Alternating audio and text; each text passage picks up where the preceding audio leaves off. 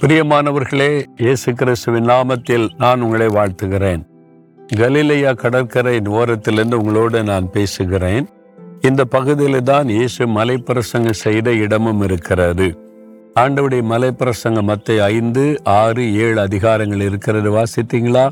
அதை வாசித்து அறிந்து அதன்படி வாழ அர்ப்பணித்து கொண்டா உங்களுடைய வாழ்க்கை ஆசீர்வாதமாக இருக்கும் இந்த ஆசீர்வாதமான வசனத்துல பத்து ஐந்தாம் அதிகார ஆறாம் வசனத்தில் இயேசு சொல்லுகிறார் நீதியின் மேல் பசிதாகம் உள்ளவர்கள் பாக்கியவான்கள் அவர்கள் திருப்தி அடைவார்கள்.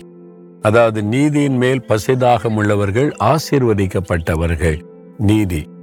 தேவன் வந்து நீதி உள்ள நியாயாதிபதி. அவர் நீதி செய்கிற தேவன் என்பதாகவும் அவரை குறித்து வேதத்தில் வாசிக்கிறோம். அப்போ நம்ம நீதியாய் நடக்கணும் என்பதில் தேவன் அதிக அக்கறை உள்ள தேவன்.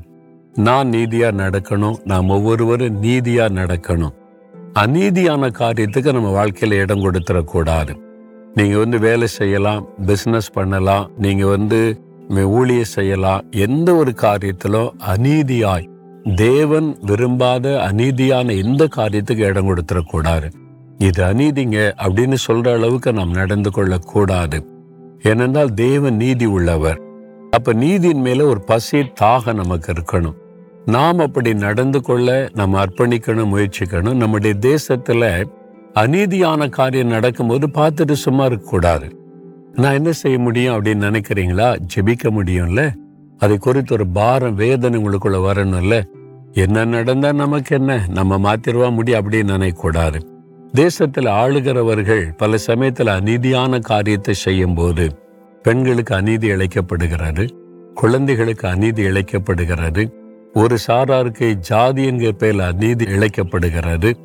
அது மாதிரி அநீதி விவசாயிகளுக்கு அது மாதிரி சிறு வியாபாரிகளுக்கு சிலர் பாதிக்கப்படுகிற அநீதியான காரியம் தேசத்துல நடக்கும்போது அது அநீதின்னு நமக்கு தெரிஞ்சா நம்ம சும்மா இருக்கக்கூடாது. நம்ம அது மேல பசி தாகம் உள்ளவள் ஆண்டவரே இந்த அநீதியெல்லாம் மாறி எங்களுடைய தேசத்துல நீதியான காரியம் நடக்கணும். இந்த மக்களுக்கு நீதி கிடைக்கணும். நீங்க அதுக்கு உதவி செய்யுங்க. நீ பாரத்தோட நம்ம ஜெபிக்கணும். என்ன நடந்தா நமக்கு என்ன? நம்ம என்ன செய்ய முடியும்?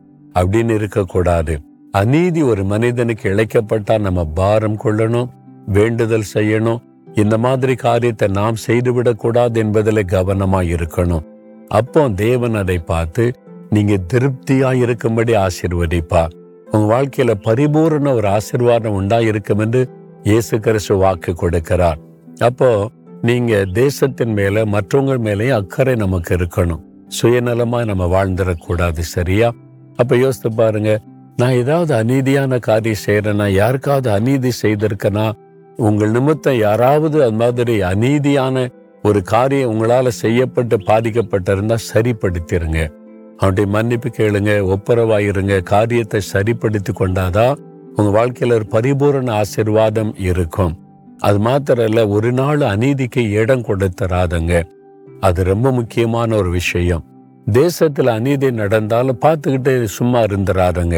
உங்களுடைய உள்ளத்துல அது பாதிக்கப்படணும். ஆண்டவரே நோக்கி ஆண்டவரே இந்த அநீதி இந்த மக்களுக்கு இழைக்கப்படுது. இந்த காரியத்தை மாற்றுங்கப்பான்னு ஒரு சின்ன ஜெபம் பண்ணுங்க. தேவன் அதை பார்த்து சந்தோஷப்படுவார். நம் உள்ளத்துல நீதியை குறித்த பசியும் தாகமும் இருக்கணும். நீதி தான் தேசத்துல காணப்படணும். அநீதியை நாம எதிர்க்கிறோன்றதை வெளிப்படுத்தணும். சரியா? ஆண்டவரே நீர் நீதி உள்ள நியாயாதிபதி அப்பா. நீதி உள்ள தேவன். நாங்களும் நீதியின் மேல் பசி தாகம் உள்ளவளா வாழணும்.